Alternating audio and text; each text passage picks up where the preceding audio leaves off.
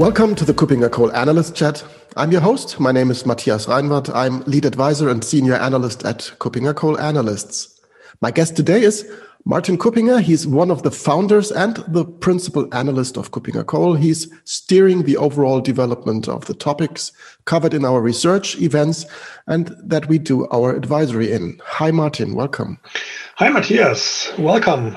Great to have you. And we want to talk about a topic that has come to our attention also in the aftermath of recent uh, cybersecurity events that we have seen early this year.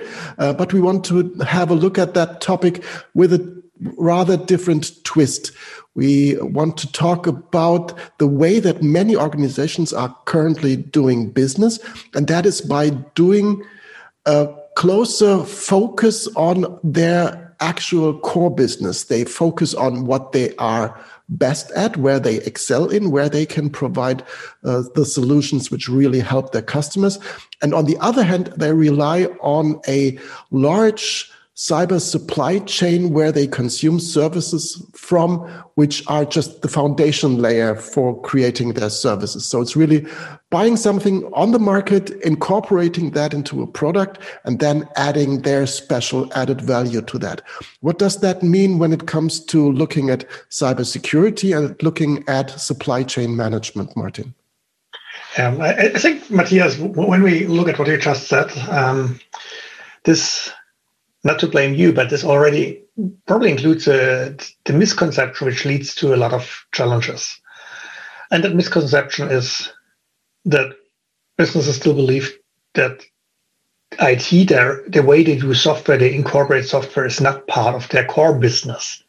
So there's the saying of every business is a software business these days, which is wasn't factually correct. There are a lot of businesses which aren't, but more and more businesses are software businesses. If you look at a car of today, if you look at many devices you have, then if you look at um, the factory automation and other areas, there's so much software in everywhere that you are a software business. And that's one part of it. And the other thing is that also to be good in digital transformation, to be good in how you do your business, you rely on software. And software in a certain area is important also to your competitive advantage as a business.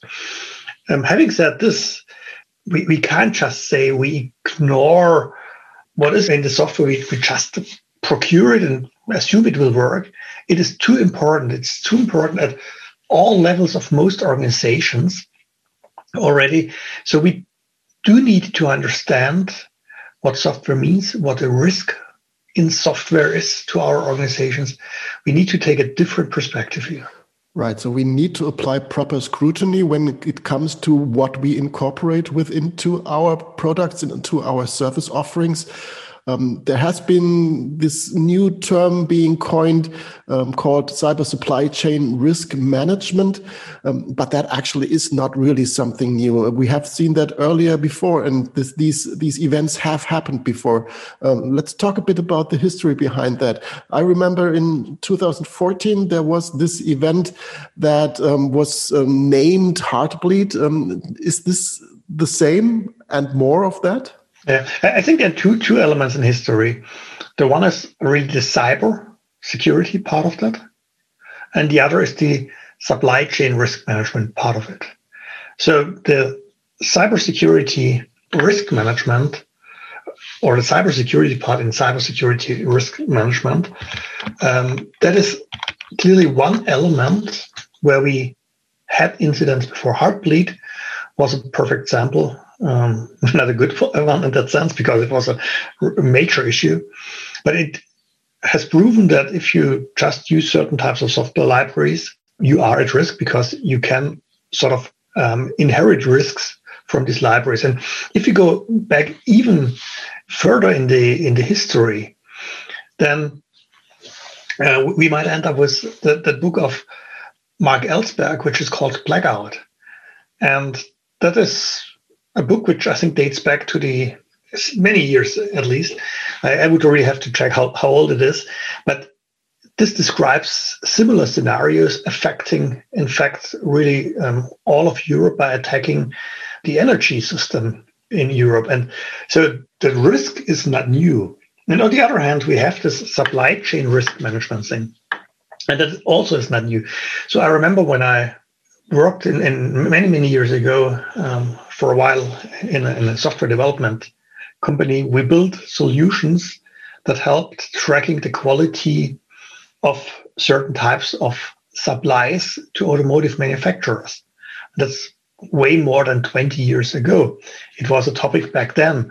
And supply chain risk management is, a, is something which is there for, for a very long time.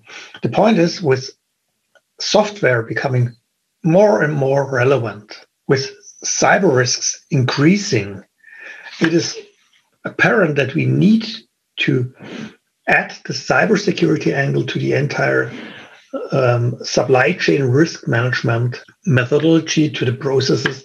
We need to extend it because this is what really can put every business at major risk. So it is not new, no, but it is more important than ever before. And I think the SolarWinds incident has clearly proven that again, that we need to be far more thorough um, on software. And you know, when we put this, look at this, then, then it means we need to understand what to do. And my perspective is the most important thing really is that we, when we look at it from a cybersecurity perspective, we all know this concept and this term of zero trust. And we need to apply the principles of zero trust on that part as well. It's not only networks, it's not only identity, it's not only access, other things. It's also software. We must not trust software that we procure.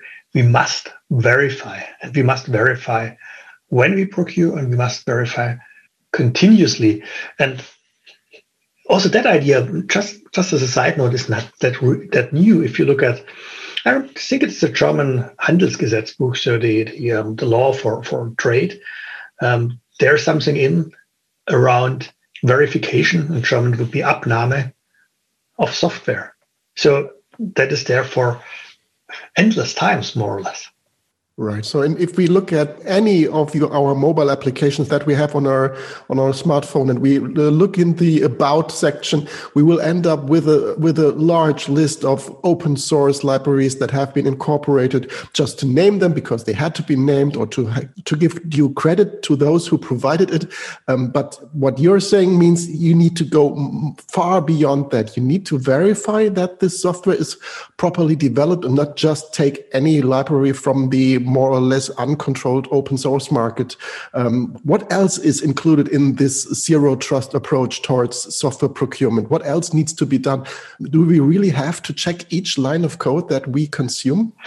Um, I, I, think no one does check all lines of code, and you can't check all lines of code. And um, so I think the principles apply to every type of software, whether it's commercial software off the shelf or whether it's open source or whatever else. Um, I think there are a couple of, of elements we can look at.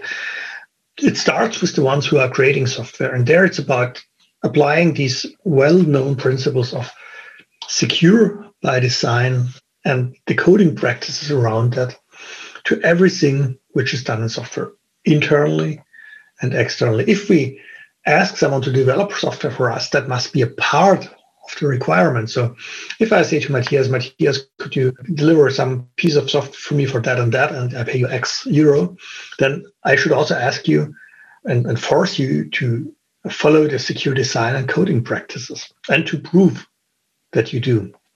And we, we may need something like, like an ISO standard on that as well, where we say, okay, this is where we, where we really um, that have our certifications of the suppliers.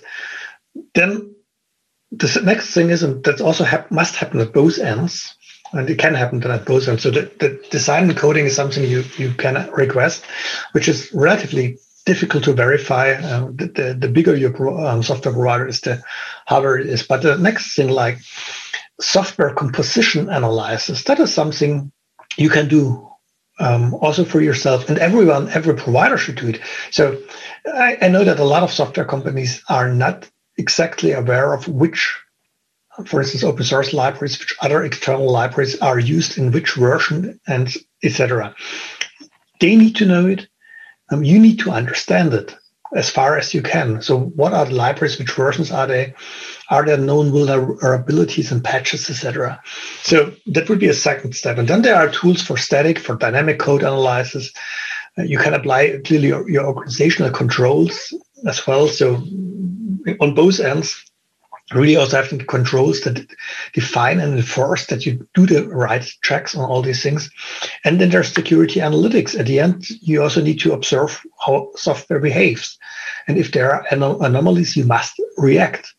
And so there's a lot of technology out there, but so we, we really need also, for instance, for DevOps to, to look at um, how can we integrate, so to speak, security telemetry, security forensics in this concept. The technology is there. We just need to do it. Fully agreed. Because if we look at modern um, build chains for software development, and that is also something that users of Unix systems, of Linux systems, see uh, in their daily um, um, work. Because when they do an upgrade, this this upgrade um, incorporates pulling updates of basic libraries from their original repositories in the most recent version. And who knows that this most recent version does not come with more bugs than the version before, maybe fixing one, but um, incorporating two new ones. And that needs to be properly tracked. And that is also the case for many software developers, which have modern um, build chains, modern tool chains, which as well pull always the newest version that that's for good reasons but nevertheless you need to monitor what is actually um, in the bag when you finally um, compile the final solution. And that is of course something also that the SolarWinds incident showed because there were some changes that were um, yeah undesirable and really not expected and dangerous to, to the to the customers along the supply chain. Yeah, and regret, requesting your, your customer to to deactivate uh, whatever anti-malware uh, for installs um, clearly should always be a sign of okay maybe we we we look at more strict controls in that case. Uh, that would be for me a clear no, no go if, if you're honest having such scenarios. And yes um, we, we need to do it better and we can do it better and the good thing at the end of the day is we have all principles available. We have all technologies available. Uh, we know how to do an uh, to set up an ISMS, how to run an ISMS as an, so the information security management system. We know how to do cybersecurity supply chain risk management. We specifically know how to do supply chain risk management. We have a lot of cybersecurity tools. We have tools for static and dynamic code analysis. We have increasingly good technology for security monitoring, for automated response and other things. All these things are there. And we have we have a lot of knowledge about good coding practices, secure by design, etc. Uh, we just need to do it. And yes, when we look at the reality of coding, uh, we see certain organizations which really are strict in good coding practices and still have their issues. But we see also a ton of organizations with developers which don't follow these rules. And that is the point. We have everything on hand. We just need to use it. And we need to get better on that because going back to what I said at the beginning, every business is a software business in some way. At least many businesses are. So that is about also protecting the core of our business, protecting the ability to act in digital transformation, protecting and securing and, and delivering the safety of goods you deliver that incorporate software. That is what we need to do. And it's latest time to act now.